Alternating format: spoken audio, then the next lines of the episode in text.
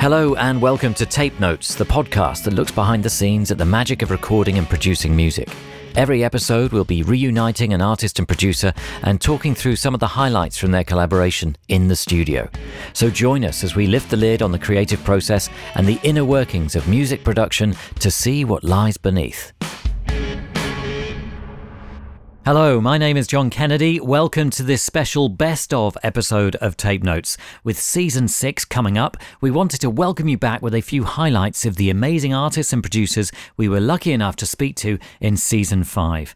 You'll hear from Caribou, Jack Garratt, Tom Misch and Adam Jaffrey, Ghost Poet, Rina Sawayama and Clarence Clarity, Badly Drawn Boy and Gethin Pearson, Grouplove and Dave Sitek, Enter Shikari, and finally EOB, Ed O'Brien and Flood. But we start with one of the UK's finest bands, Foals. For our first highlight, we're going to hear from Yannis, the brilliant frontman of Foals, and he starts us off with the previously unheard early demo of Syrups. I'll just play the actual original demo that um, I don't think anyone really outside of the band's ever heard. I mean, it sounds quite similar to the finished product, but here we go.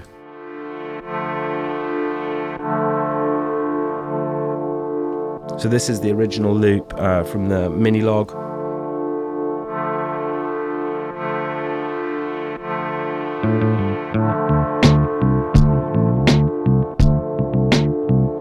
And that formed the basis for the final song, Syrups. Um, so we literally just sort of imported um, this and used it as the bedrock foundation for then the live playing that occurred over it. Yeah.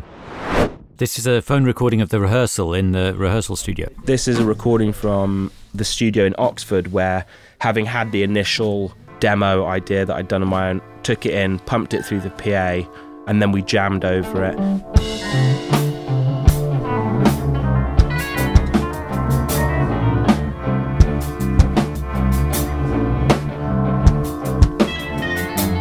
Lots of weird little noises that some uh, probably Jimmy's making over the top.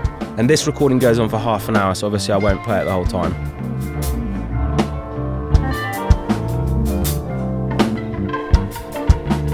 And then we wrote the main hook out of it. I think this is the first time we ever played this part now coming up.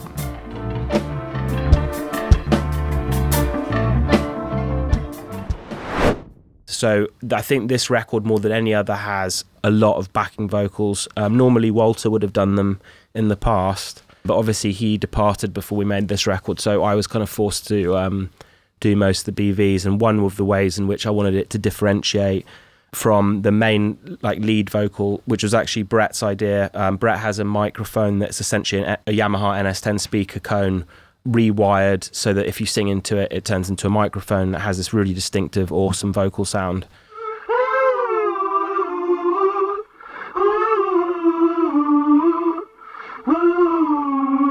It has just this lovely old dusty quality to it. it almost feels like I'm, you know, that we're self-sampling. With this record, again, I was totally alone. Um, often working on lyrics the night before at the pub, and I'd go in in the morning. I would purposely not edit any lyrics at night in the pub, usually because I was kind of not in a state to be editing by the end of it. So I'd wake up fresh with whatever stuff I'd written from the night before, and then I'd go in and I'd try it out on the mic and then see what would sing well or not. And then I'd build up the track that day. Maybe have to write some more lyrics again the next night at the pub. And that was kind of the cycle of of writing the lyrics on this record, and I wrote all the lyrics on the record in about a month and a half. And you know, without exaggeration, almost every lyric was written at the pub, um, which is also why I sort of was quite unhealthy by the end of the album. But it was um, it was nice to feel that I was writing almost in a public setting, and I think that it helped push the lyrics into a kind of communal place. And the language that we speak and the secrets that we Nice little bit of chorus on there. In our dreams, So that's the cone vocal coming in again from the NS10. in our dreams. And that's the peacock vocal. That's what we referred to as the peacock vocal, which actually is just me harmonizing myself. And I was thinking about peacocks. Brett had a lot of vocal mics set up all at the same time. And we would just try different ones out. So the main vocal often would just be on the SM7. For the most part. But then on other s- songs, we would tweak it. But when it came to the BVs, we would do the NS10 cone vocal. Um, we would do it at different ranges. So I'd move around the room and then stack up different mics to kind of get this feeling of there being an actual backing vocal kind of choir going on. I said I'm so sorry to have kept you waiting round. I wish I could have come up, could have shouted out loud. I remember, you know, what was quite nerve wracking about this album in particular was with the amount of uh, vocals that were going on. Often the guys would come back in after I'd done the vocals. In most cases, actually, they'd been away from the studio for almost a month. And when they came back in, I was kind of playing everything. And it was quite a nerve wracking experience for me, probably also for them, you know, like, oh my God, has he ruined the song, you know, with all of this stuff? And that particular vocal was one where I thought they're going to hate this. Um, but they didn't. So that's that's nice, isn't it? It is very nice. Yannis coming clean about his own fragility with regard to his bandmates. Fascinating stuff. Next up, we have Dan Snaith, aka Caribou, who joined us from his basement studio at home in Stoke Newington, where the album Suddenly was recorded. He gives us a wonderful insight into his working flow, embracing chance interactions, and the kind of effort that goes into his creative process. I read somewhere that there were 900 draft ideas for the album. Yeah, that is not an exaggeration. I got that number from looking at a folder of Ableton projects on my computer and seeing, oh my God, you know, it's nearly in the quadruple digits at this point. We're going to actually talk about some of the songs today. One of the songs, for the first time this has ever happened, was started before I finished Our Love, the previous album. And then there were, the last songs were finished. Everything was kind of uh, the final details were put on everything in August 2019. So it's, you know, definitely five years of time in there. Maybe not always, you know, I did some Daphni stuff and times that we were on tour and other things, family life, etc. But 2016 to 2019, every day working on music, coming up with ideas every every single day, and um, that's just always been the way that I've done it. It's kind of like a I just throw darts at a dartboard until something really clicks. So it's this extremely wasteful process, but I like starting something new every day. That's the, kind of the thing that I started doing without before this was a kind of career or a job or me thinking about releasing music. I, I like that starting, you know, making something new that that wasn't there before.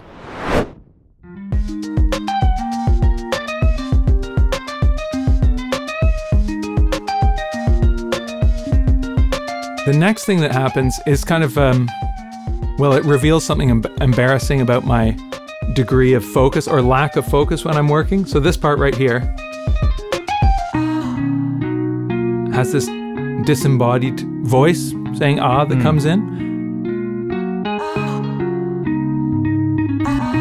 And that is so I had uh, an internet browser open and I had loaded up a like a trailer for a Netflix movie called Shirkers. It's this kind of documentary about an art film made in Singapore. And it was just sitting there in my browser, and then I went back to working. And I guess it was kind of buffering or something. And then I was playing this part. And then randomly, the video, the trailer started playing in the background in my browser. And all of a sudden, there was this sound in exactly the right key.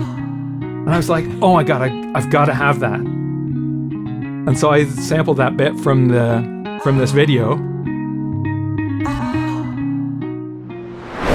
After the Radiohead tour that we supported Radiohead in 2012 all over the world when they were touring the world, um, Nigel Godrich came out to a bunch of the shows on that tour, and we got talking. And he was, you know, talking about music, and he said, "When you're back in London, just come into my studio, and we'll just hang out and talk about stuff."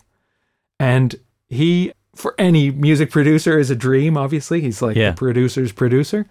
And I went into his studio. Uh, it was in then in Covent Garden, and saw this like you know, it's like eyes bulging out of my head type moment, like with Sam's studio of all this stuff. And I'm like, Nigel, just please tell me what's the one chain that I should have? You know, microphone, preamp, compressor, and then into the computer. And I, I it's only ever me. I only really need one of them. So he told me to get this kind of uh, API lunchbox with a preamp in it, an 1176 uh, compressor, And I did. And I got the microphone, and I have this one chain that is like Nigel Godrich approved. but in subsequent conversations, he's like, it's so funny. Everybody always asks me that question. They always ask me, what is the kind of path through this gear that I should use? And your records already sound good. You don't need to know the answer to that question. You don't need to go out and buy the things that are kind of the textbook approved things because you've already figured it out in some way.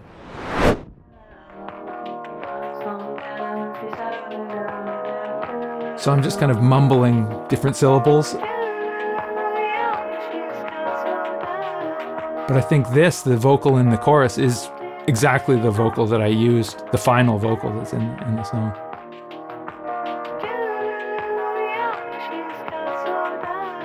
Is it ever tempting not to move beyond the syllables? Oh, I mean, if you listen to my early records, there's plenty of times that I did that. There's that thing of like first take, best take, where the demo mm. is is better than anything you follow up with. And I'm just trying to, I'm like, ah, oh, I can't get it to be better with words. So I, there are a lot of tracks that I just kind of mumbled my way through. I've stopped doing that. I feel, I kind of felt like I've got to be able to get past that as the songs that I've written have more personal meaning and more content in the lyrics. I've, I've kind of banned myself from that thing, but there's a lot of that in the, in the earlier records. Yeah. Fascinating to hear how Dan challenges himself and pushes himself forward on his own development. Amazing stuff. Dan Snaith, aka Caribou.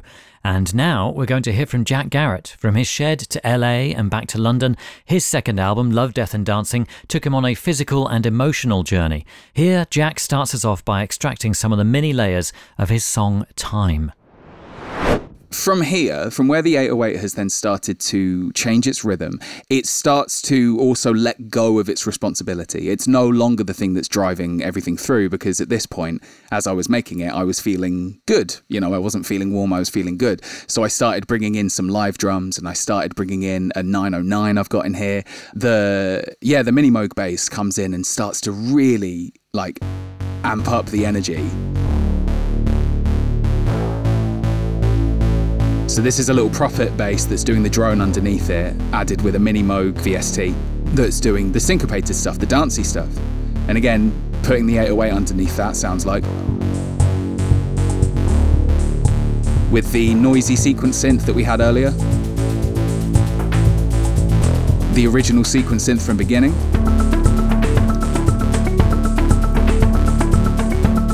Putting in the guitar riff.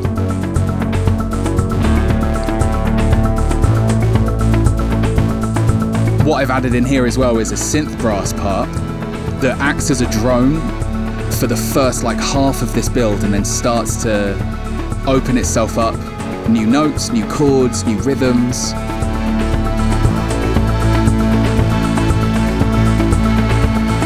And all of that with with a melody that just repeats itself.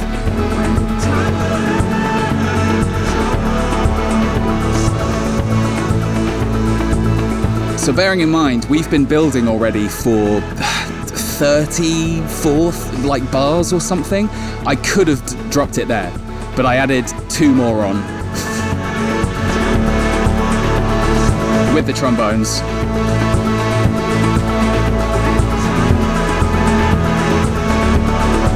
And then this is the build coming up here. Into the end bit. Now, again, you can hear how absolute trash those trombones sound because I did them on an SM7 in my shed, but we ended up using them. But lyrics are something I find really hard to do. They take me a long time. Um, I procrastinate when I'm writing them. I just can't sit down and do it. So, so the thing that always spurs me on is feeling a moment and riding it for as long as I can. And when that moment dies down and it gets to the shore, I don't try and swim back out and find it again. I sit on the shore and I just let the moment go until I'm out there again and I'm ready to catch a new one, if that makes sense. I don't force myself to finish an idea just because I think I like it. I very much keep myself to a strict routine of enjoying it. And the minute I stop enjoying it, I stop altogether and I'll wait. You know, it could be the next day, I'll, you know, ride that same wave of inspiration again. It could be another month, it could be another year. Because the way that we made this album was I went to California and we built these songs, but then I took all of the audio home with me and I sat in this room that I'm in right now and I did all of the post production for about two weeks. And I reamped the guitar a couple of times to make it sound like this. I'll solo it for you.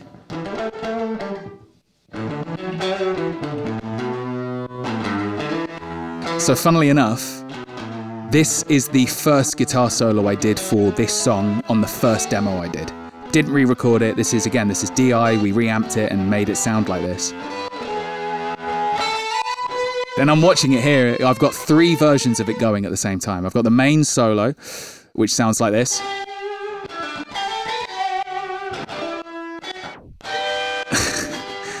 and then there's another one which is doing that over in the sides just to give it a lot of clarity. That's just the clean. And then this underneath it. And the three of them together. That's what it makes. Yeah, only the bravest burn so bright. Just a lovely little question from the bass like, are we finished? I guess we are. And again, it could end here, it could all fade out and disappear, but I knew there was more story to tell. And the story, like I said, it was my father in law with his speech. Hmm. And so the things we've got playing here, I've got a loop of the organs just playing between two notes. And this was a take I had to cut together, so I've just got a loop that I faded in and out of each other for one of them, and then the other one I've just taken notes from before and stitched them into places I needed them. And then the whole thing um, is being backed up by this riff that's fading in.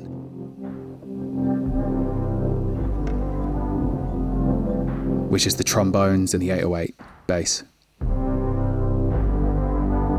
So that's fading in and getting more intense the whole time. Is the be the speech, and then the other more ethereal, the drone choir's in there as well.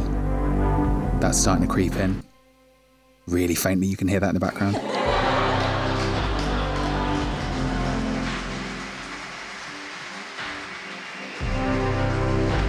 And again, this was similar to time. This was just a game. How long can I hold this for? How long can I build this for? How many times should it go around? When should I stop it? It could stop this time, but it doesn't.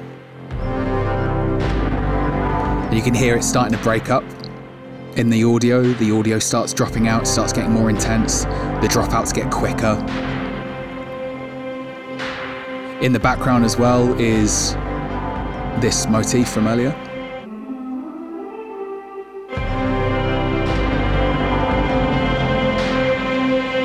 I really wanted to put a bow on the album, but I wanted the bow to feel more like a question than an ending. And then just one last one. A clear and decisive end with no audio dropping out, no post effects, no unnecessary elaborate production, just three chords to end Love, Death and Dancing. You may have heard us talk about Tape It before, and if you haven't, then let me fill you in, as they are the sponsor of today's episode with a fantastic offer for you. Tape It is an iPhone recording app made by musicians for musicians. Many of our guests on Tape Notes, music industry friends, and listeners rely on voice notes to record their early ideas. People like the Lumineers, Ezra Collective, and Fred Again have all shared recordings with us made on voice notes. But what you wouldn't have heard are the long pauses where they're searching for those recordings. We wouldn't want to put you through that. As you can understand, organising and finding the right notes, let alone a specific part, can be a nightmare.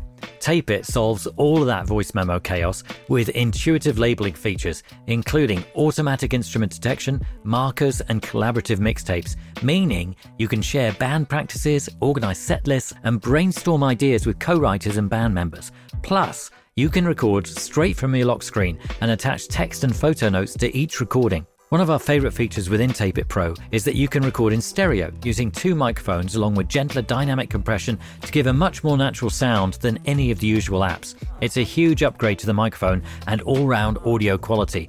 It really helps support the podcast whenever you engage with our sponsors. So if Tape It sounds like an app you'd use, then do us a favour. Pause the episode, head to the link in a recent episode show notes, or visit tape.it forward slash tape notes and give Tape It a go. That's tape.it forward slash tape notes. You can download for free or use the promo code tape notes for 50% off Tape It Pro. Thank you, and now on with the show. Did you do it? Honestly, Tape It is fantastic. All of the Tape Notes team members are complete converts, and excitingly, some of our guests have started to use it as well. So I really would recommend checking it out. Incredible. The multi talented Jack Garratt on how he developed the beautiful Only the Bravest. I wonder how many artists can say they've included their father in law on their album. And from one solo artist to another who decided to step out of the comfort of his own bedroom and create an album with a collaborator. Tom Misch joined forces with the amazing drummer Yussef Dayes for their joint album What Kind of Music, engineered and mixed by Adam Jaffrey. We start with Tom and Yussef in the studio at the very creation of their song Last 100. So this started actually the the bones of the idea was uh, me and Yussef had it was like the end of the day we'd had a long session.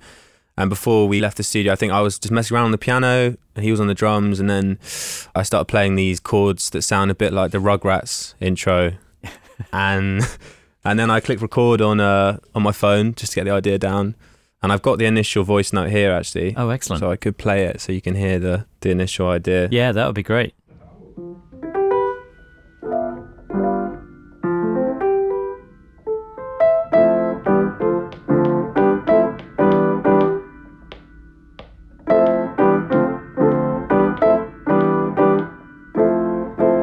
I can't actually play piano but I'm just about doing it I'm convinced. It sounds good to me. You can hear the idea.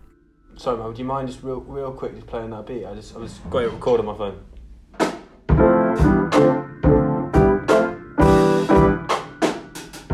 Yeah, you can kind of hear the, the basis of the song. It changed when we when we looked at it. Yeah.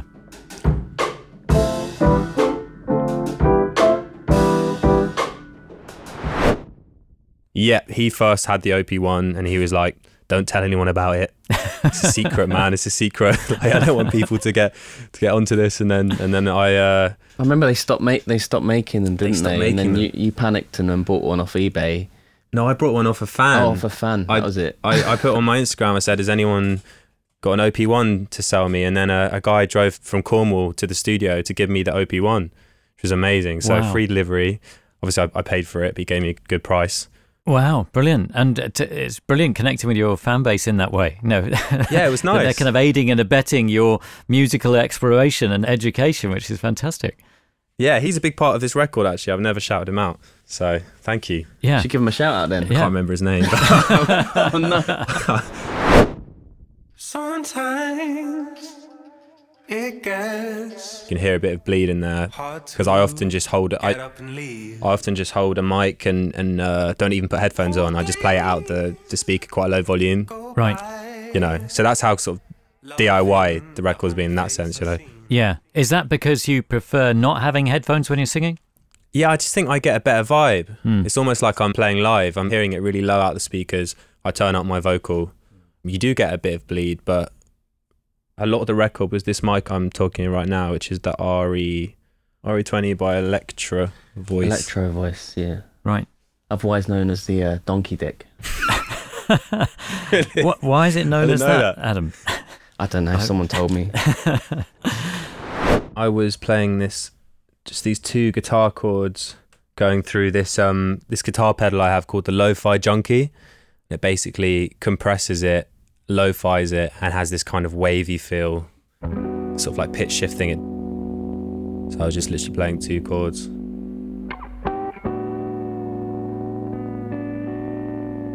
And then what we did is we um put a stereo delay on this which I'll add now.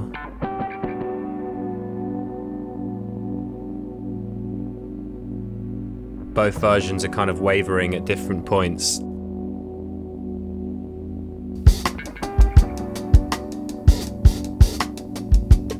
And this is pretty much the basis of the whole song. and then Tom Driessler was came in with this bass line.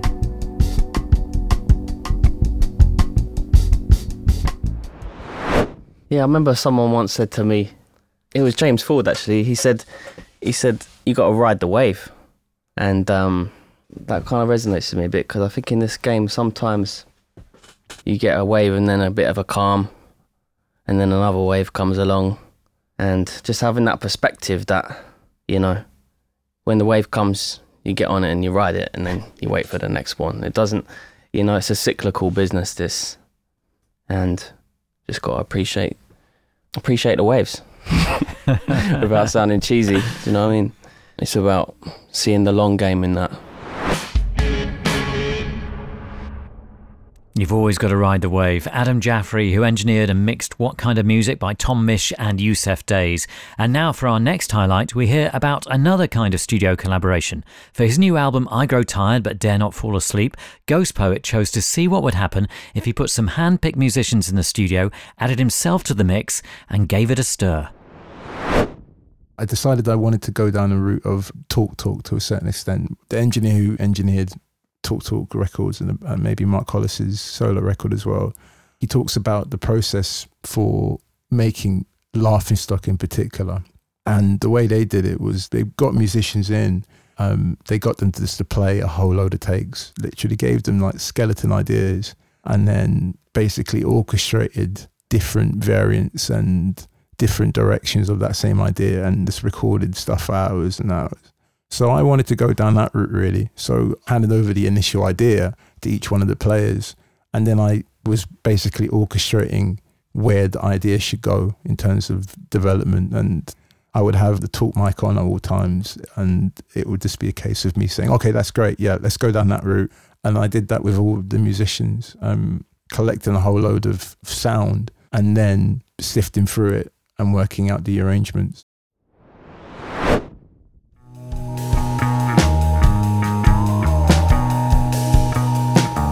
So the bass, all the bass on, the, on this track was uh, Tom Herbert of The Invisible. And once again, it was just a case of me giving an original idea and then him taking it into different places with me pushing and pulling him really. Um, again, with what I did a lot was kind of set up, or the, you know, the players came down and set up bass, guitar. They came down with pedals and I would get them to play, and then I would literally just go down and tweak the pedals as they were playing to get these different elements and different flavors.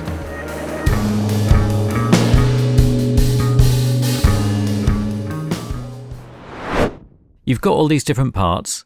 How do Yeah. you go about assembling them? I mean, do you just have it all on a board in front of you and you know what's on which fader and just start fiddling around? Do you do it that way? So I created about four books of notes and a spreadsheet with the different elements that I wanted for each track. So on this particular track, I knew that it was going to be, yeah, it was drums, keys, bass, guitar, and then um, like electronic programming.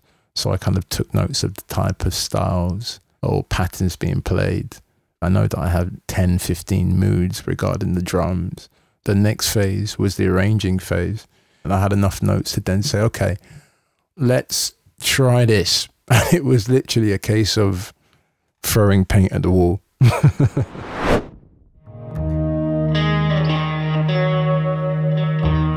So this was the main melody again, taken from the original idea. Um, it would have been processed a fair bit. We used like an Eventide harmonizer a lot to process guitar sounds on this particular record. Potentially that was using this one. Then you got this odd kind of sound that comes in that was, I can't tell you where it comes from, but it was some kind of process synth sound that would have been put through pedals, put through effects, put through an amp, and that's the end result.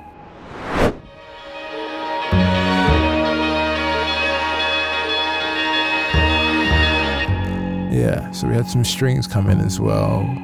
Um, they were played by a gentleman called Raven, another Margate connection, who's a composer and string arranger. Um, Raven Bush. Raven Bush, yes, Raven Bush Yes. indeed, yeah. and an amazing guy. This he he basically came in and played all the strings himself. So it was literally a case of one guy playing in different positions. He'll start facing the mic, then he would turn his back to the mic, and we would record that, and that would give us another kind of element. He would play it sitting down, he'd play it quietly, loudly. He had different styles of violins to give us more of a depth and uh, the idea of a quartet. And yeah, an amazing, amazing guy. Ghostpoet on the wonders of Raven Bush. Next up, Rina Sawayama and producer Clarence Clarity showing us how sometimes a song has to dress for a different musical era before it finds its own place. But we start with a simple reminder of how an incredible work ethic and grounded approach to creativity are all a vital part of making it in music. Like, so I'd come off stage, um, then run to the airport in Newark, and then get on a flight to do a commercial job in the UK, then meet everyone back in Boston two days later. So, like, literally do the shoot, come back to Boston, do a gig the next day. Then, after the LA show, which was three days later, I'd then hop on a plane right after the LA show to then go to New York to do another shoot and then get back to LA. So, I was like, in hindsight, I don't know how I did it physically, but I was like, the goal of the album is so much bigger for me. And so, yeah, it made sense to work. And I don't know, I, I sort of read this really useful little tip um, that said basically, like, don't burden your creativity with, like, immediately with the responsibility of earning money. So, yeah, long story short, it's just a big old hustle. So, this is the demo that you then discuss with Clarity to, to decide to change. World exclusive.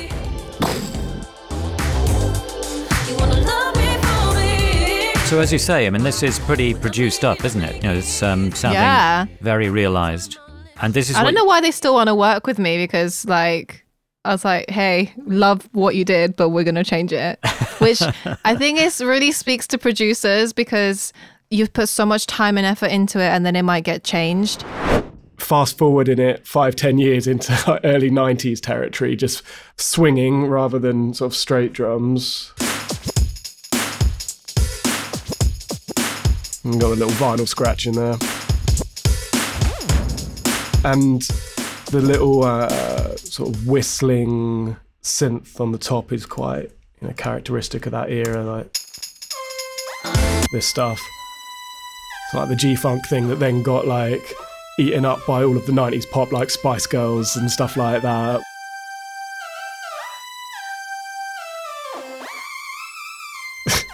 Went in on that MIDI programming there.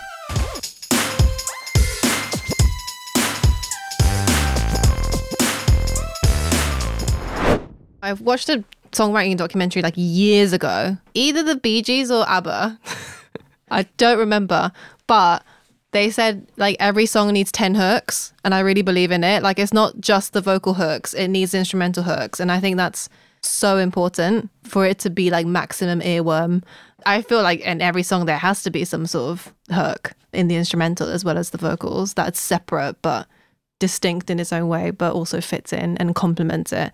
And it should feel like a familiar friend when it comes back in like later on in the track. So yeah, it like sort of appears in the intro and then keeps popping back in in the second verse to like sort of help it. But yeah, I think it's super important to have that. And there's some pretty amazing guitar soloing going on on Dynasty as well. Hell yeah. So where where did that come from and whose idea was that? Actually, this is quite an interesting little story because I was going back through earlier versions and we didn't actually have that part at all, did we? And yeah, we just came out of the bridge just into like a breakdown originally.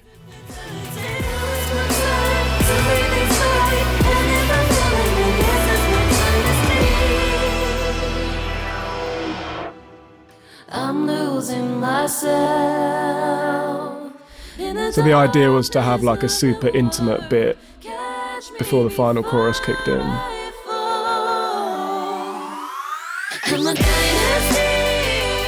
Uh, that wasn't enough drama for Rina, so Hell no. we went back and and had a look at a guitar solo, which is kind of a combination of both of us. Like I started off and sort of maybe shredded out the first half of it, and then I think it was kind of an accident actually, wasn't it, originally? Because you were singing to me how you thought the solo should go, the sort of the second half of it. Yeah. So I had that recorded while I was trying to work it out, and then we're like, yeah, this sounds sick actually. I don't usually sing guitar solos, but this one I was like, yeah, I think I know what I want it to sound like. And then that Christina Aguilera. There's a blend of Beyonce and Christina Aguilera going on, I feel like. But that was a vocal challenge. That was not easy.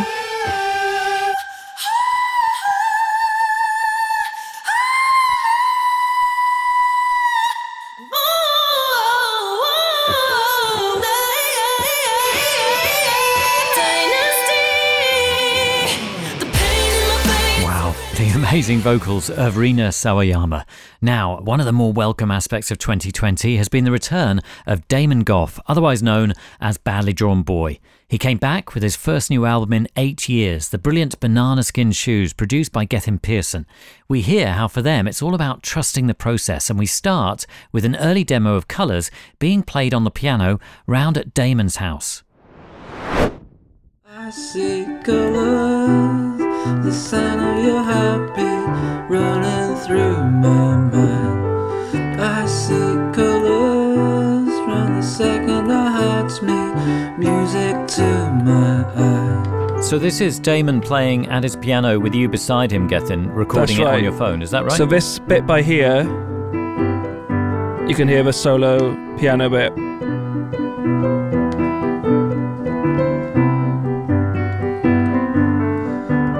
Yeah, so that's Damon just recording, just, just, just on a phone. I think we should have just, we shouldn't have bothered working on it. That was sounding brilliant as it is. Just put that out. it's true. Well, you know, I've got I've got to try and bring something. No, it's pretty, it is actually embarrassing to hear that, but it, it's kind of like when the song's done, you realise how important those little early versions are. There's a charm to it, mm. but we took it on to other places. you know, a lot of people will say about production, kind of, oh, how'd you get this sound or how'd you get this sound? It's kind of, it's not just about kick drum sounds and, you know, and it's about the energy you set up for an artist, I think, and kind of uh, how you how you frame everything. Obviously, choosing that studio it was it was great to go there because I've worked there a lot before. It was close to where Damon lived, but also just I'd have liked to have gone there for this record anyway, just because of the energy that's there and the kind of just how relaxed it is. So that's an important part from the production side of view as well, I think. I was basically learning how to use Pro Tools whilst I recorded this. I was so I'd, I had a, a kick drum and a snare on a, on a keyboard, so I was playing those in live without any quantize. Didn't even bother to quantize it. I was just excited to learn Pro Tools, so I opened up another track, played a, a keyboard and a bass. Have you got that, Gethin? I've got it, yeah. It's terrible. And what I love about it before we play You actually love of- something about it. Well, the thing is, again, from my point of view, it's kind of although an artist will present some when they present a demo, or sometimes it's even like a phone recording. I'm never looking for what's wrong with it. I'm looking for what are we gonna? Where's the diamond in this we can take? You know, what's what's great Mm. about this? Why why have they done this? You know, type of thing. I ask Why myself have they that done every this? time.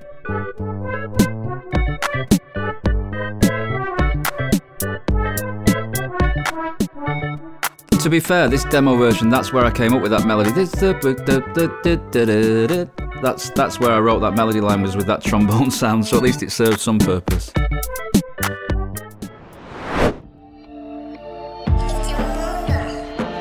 I had this video of Ruben t- saying it's a Mona, it's a Mona, and I wanted some spoken word in the middle eight, and Ruben Ruben opened the song with Banana.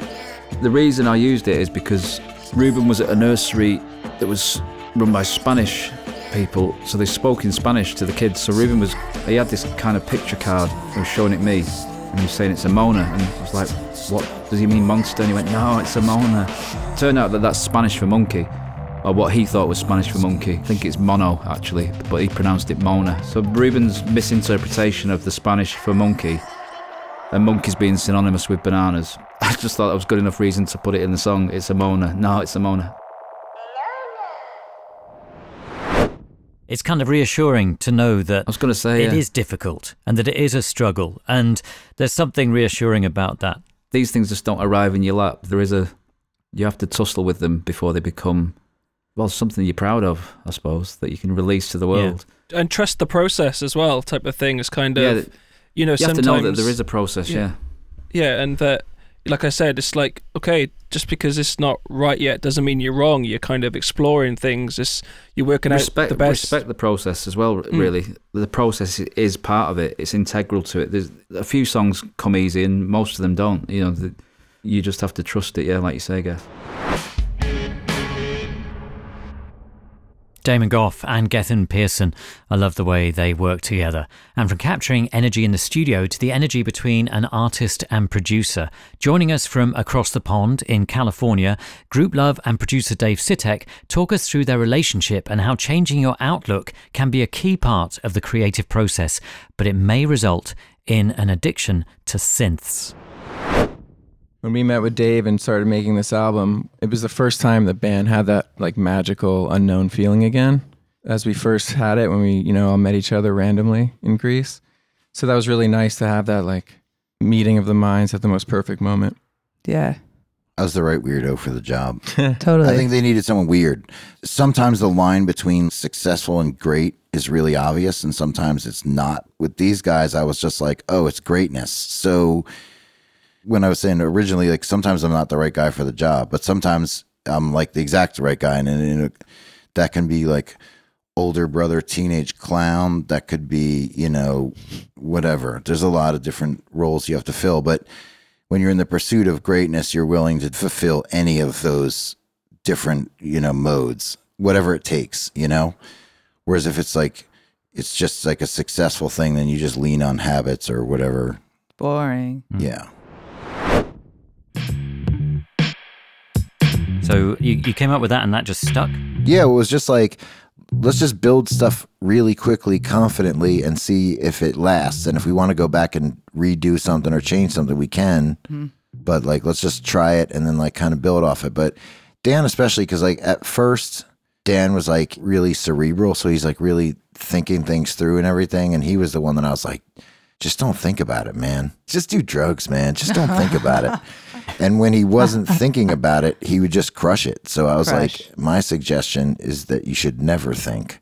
He watched me fucking around with the synthesizers and I just saw it in his face. I was like, that's like teenage shit right there. He's like an he- addict now. He's like, I wasn't even thinking about it like this. And I was just like, okay, well, now only think about it like this. And then, you know, a lot of the songs were him just, I didn't even have to tell him anything. He was like, what if I just don't do what I thought I was going to do and do this instead? And I'm like, perfect. To me, voice notes is everything. You've seen Daniel and I the walk best. Yeah, around yeah, yeah. with our phones, and he and I are just like in that world all the time. We We're do just we like, do the same thing. Yeah, and it's like if we lost our phones, we'd lose like literally our entire musical profile. there's probably like 70 records on your phone. Definitely. you know? 100%. To me, it's like equipment comes in later. It's like, yeah, you can do the song anyway, you know, mm-hmm. like it doesn't really matter. But back to the original point when we started this interview is that that's what I mean by believable. Like they could have played me songs that they sang on their phone and I would believe it just as much as a demo that was really more established, which I think that probably in most cases is true. Like if you mm-hmm. can sing me the song right now with like a ukulele, I'm going to be more impressed than if if you're playing me something that has a whole bunch of other things. It, it could be a style, not a song. And the voice notes strips that ability. You can't multi-track it. The song has to come out. It has to be like right there. And I think if you can make a song worthy on your voice notes to play for someone else, you're onto something. But we don't know how to get there. That's a playground recording that I had from New York when I lived in New York. It was on, I had it on a mini disc, and I've just carried it around on hard drive to hard drive to hard drive to hard drive, and then I was like, hmm, this will work. And by playground recording, what do you mean? Who was playing in the playground? Kids, it was just like a ambient recording. You know, I used to walk around New York and with a mini disc recorder. I don't know if you guys remember those things. Yeah, Definitely. But they had mm-hmm. these little stereo mics, and I would just walk around the Lower East Side or wherever and just record ice cream trucks and people and subways and all that stuff. And you know, me and Tunde used that to great effect for a long time. We would like put it in loop pedals and slow it down and all that stuff. The but I, best. Yeah. yeah, but I had this one recording, and I was like, I'm just gonna throw that in there. Makes it so emotional. Yeah.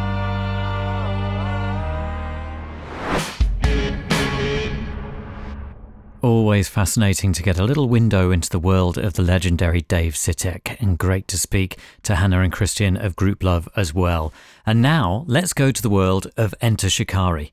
We caught up with Rou Reynolds to talk about Nothing is True and Everything is Possible, the first album where he's taken on the responsibility of being sole producer, allowing him to be more eclectic than ever.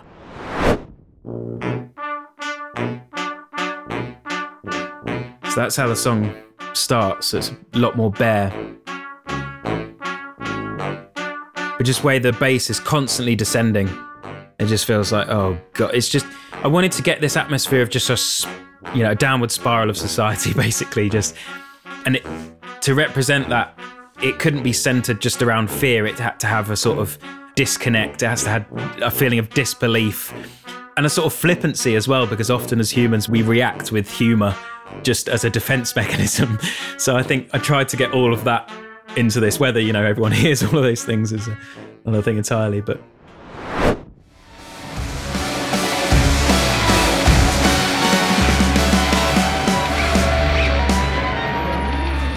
So a lot of the time we're we're recording guitar with Rory in the control room and the amps in the live room. So we've got the heads where we can, you know, adjust every tiny setting with us in the control room whilst not being blasted all day by the actual cab because you Yeah. know to to make a cab really burn and get the sound that you want it out of it, you've got to push it. So we have that in a, in a different room and then we just have it coming through our, our monitors to monitor it. And um, we thought the end of Waltzing One is such a cacophony, such a ridiculous, you know, intense bit of music. We thought that he needed to play it right in front of his amp. So we'd be getting all the feedback, all the kind of horrible, nasty tones that, you know, we'd normally try and avoid when recording something of a good quality. So we, yeah, we, Yeah. we sent him out there and uh, destroyed his ears for an afternoon whilst he was recording his part. yeah, so it starts off with him just basically chugging the chords. And as it goes through, you see him, you can hear him move closer and closer to the amp. So you get these like wails. It's like the amp is sort of, you know, mournfully crying.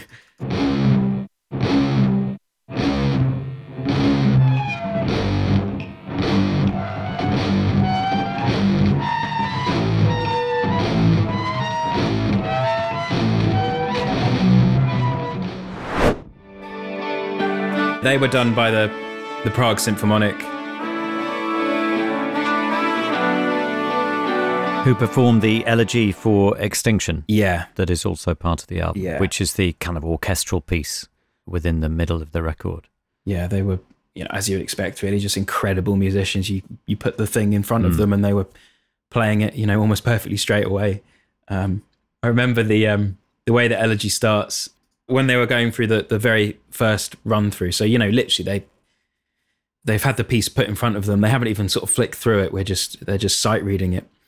And um, I remember the second violins looking at me, you know, giving me a sort of side eye, uh, evils basically, because their part is a very relentless, repeated phrase that it's it's not an ostinato, it's a riff. You know, you know, I wrote it. uh, You can tell I'm a guitarist. It goes just. That's what it is, and then you have to do that for two minutes. It's basically a workout. Like, I just got this image burned into my mind. It's me just like covering my face, like, oh my god, I'm so sorry, guys. I'm so like realizing that you know up until that point the second violins were just a channel on logic you know they they weren't well they weren't human Yeah. and yeah ha- ha- having these people having to play that yeah i did feel sorry for them As a musician, do you have any advice for other people? Or did you receive any advice from somebody who, who helped shape your musicality or your attitude to music? Um, I think just it's that whole thing of again the the musical agility. I think like making sure you keep broadening your horizons is so important because you you will very quickly put yourself in a box. Like often it's not other people that put you into like an area and, and keep you there. It's actually yourself. So being able to keep pushing yourself. I I mean, a lot of people call it like your diet, you know, your musical diet, your cultural diet. Make sure that that is healthy. Make sure it's a varied diet. I mean, that's the most important thing. You, know, you are what you eat, you are what you listen to. So, like, if you're listening to just like a very thin section of the musical spectrum, and you know, 20 years ago, even 10 years ago, when we were starting our band, there was still more of a kind of this kind of stringent way that you would define your whole being, your whole character by one very specific part of the musical spectrum. And now I don't think it's like that as much at all anymore. And I think that's great because, you know, it's, I usually use like the dessert analogy. It's, you know, sometimes you might have a, a cupcake for dessert, but then you're missing out on a, a lemon meringue, on a chocolate on, on an Eton mess. I don't know. Do you know what I mean? Like it's, um, there's so much out there to be like utterly inspired and influenced by. And that has been the most important thing for me. The wise, wise words of Rou Reynolds of Enter Shikari. And now, for our last selection of the highlights of season 5, we turn to someone who is part of one of the great British bands of the last few decades. Ed O'Brien is best known for playing guitar in Radiohead, but this year he finally released his debut solo album after years of on and off work with his friend, the legendary producer Flood. Under the name EOB, the album Earth might have started with demos recorded on the road, but ended up with a house band to die for jamming on Ed's tunes at Plastinum Studios in Wales. So, who's Nathan played with? Who hasn't he played with? Right. I mean, he's played with Quincy Jones, he's Clapton. Uh, I saw Nathan and Omar playing together because they were the rhythm section on Daft Punk Get Lucky. So when Daft Punk played the Grammys with Pharrell, Nile Rodgers, Stevie Wonder, and the Robots, but who's the rhythm section? Oh my God, that's Omar Hakim. I know him from records and Nathan East. And Nathan starts in the 70s. He told me that Barry White took him out on tour when he's like 17. I mean, he's played with Clapton. He's everybody. He Yeah. played with everybody. He's an incredible musician. And Omar has as well. I mean, Yeah. his, he's played with Miles Davis. Yep. He's Let's Dance Bowie. Right. Weather Report when he was a teenager. And then do. he yeah, and then he goes on and he plays with I think Nile Rodgers asked him originally to be in Chic because they grew up together. He's like, I, I want to do the jazz thing. Yeah.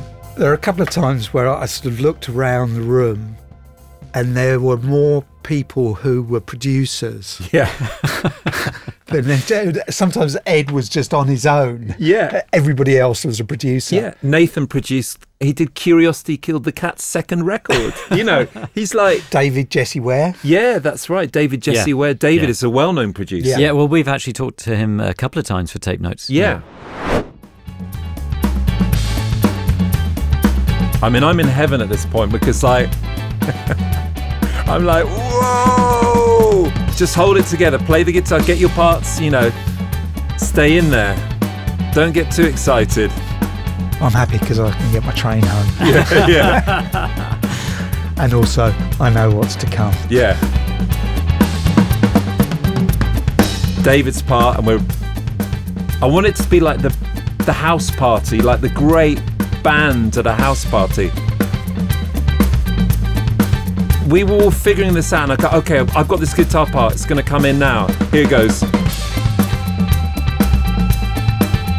And it's it was just that thing where you almost we did a version of it, and this was take four, and each we just just tweaking each version and we didn't need to talk that much about it we just knew and nathan's bass here oh my god i mean he he totally put it into a different place the whole song at the end. And uh, you know a great player will do that. I didn't have to tell him to play those notes. He knew. And the playing is just exquisite.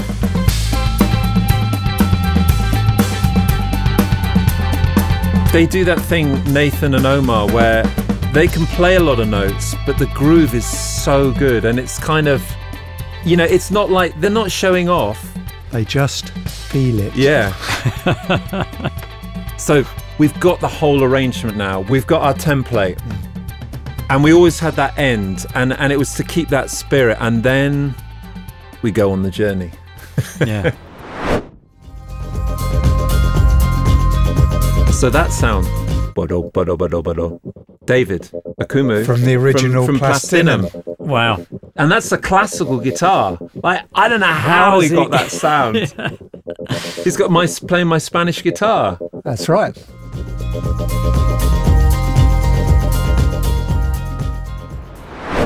There's a huge leap of faith almost that Ed had to take from the start of the record to the end, which is if you're on a stage, the distance between being a backing vocalist and the lead vocalist about 15 foot, but metaphorically, metaphysically, everything else, it's huge. Yeah. That's why the record took so long Yeah.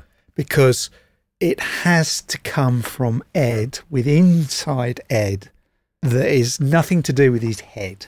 It's got to come from his heart. Yeah. And the moment something comes from somebody's heart, everybody listens and they feel. They don't think, they feel. And you get an instant reaction, an equal and opposite reaction. People are like, uh, yeah, I'll start doing something. And who knows why you're doing it? Or I hate, that," you know, it's really opposites, but it'll be creative. It won't be destructive. So it's multi-tracked violas. The old fellas, as I was just Flood would call them. what I called them. Fellas. Did you just get the old fellas out? Lonely city girl. I just love the sound of mariachi. It does something to me. It instantly invokes the feeling of, I don't know, love, of warmth. Um, it's something about the Mexican culture that I really love, Hispanic culture. Will she ever find? So the vocal melody is there, the lyrics are there. And interesting, this was the first song that I demoed. And when I heard my vocal on it, I was just like, oh, uh, okay, I can sing this. I can do this album. And this is the first vocal that I wasn't kind of wincing on from the demos. Ed O'Brien, bringing this Best of Tape Notes Season 5 to a close. Thank you very much for listening. We hope you've enjoyed it. If you have, I would urge you to listen to the full episodes. There's plenty more gold there. And now, one last treat from Season 5 Jack Garratt performing Mara live as first aired on episode 43.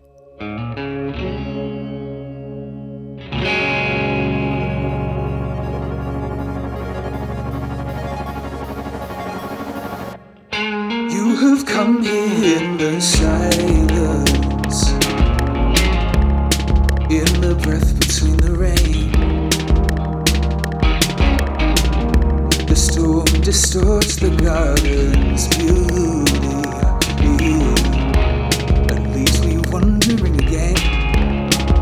Thank you for listening. We hope you enjoyed the episode. If you have a moment, do tell your friends and leave us a review. It all really helps. Thanks to those of you who have already donated to the show. I'm just one part of the team that brings you tape notes. It relies on your support. If you'd like to donate, please head to our website.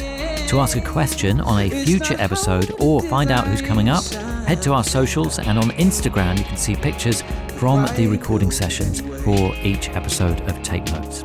Until next time, goodbye. I can see you I see you standing there. You're with me in the dark. Your Christian's walking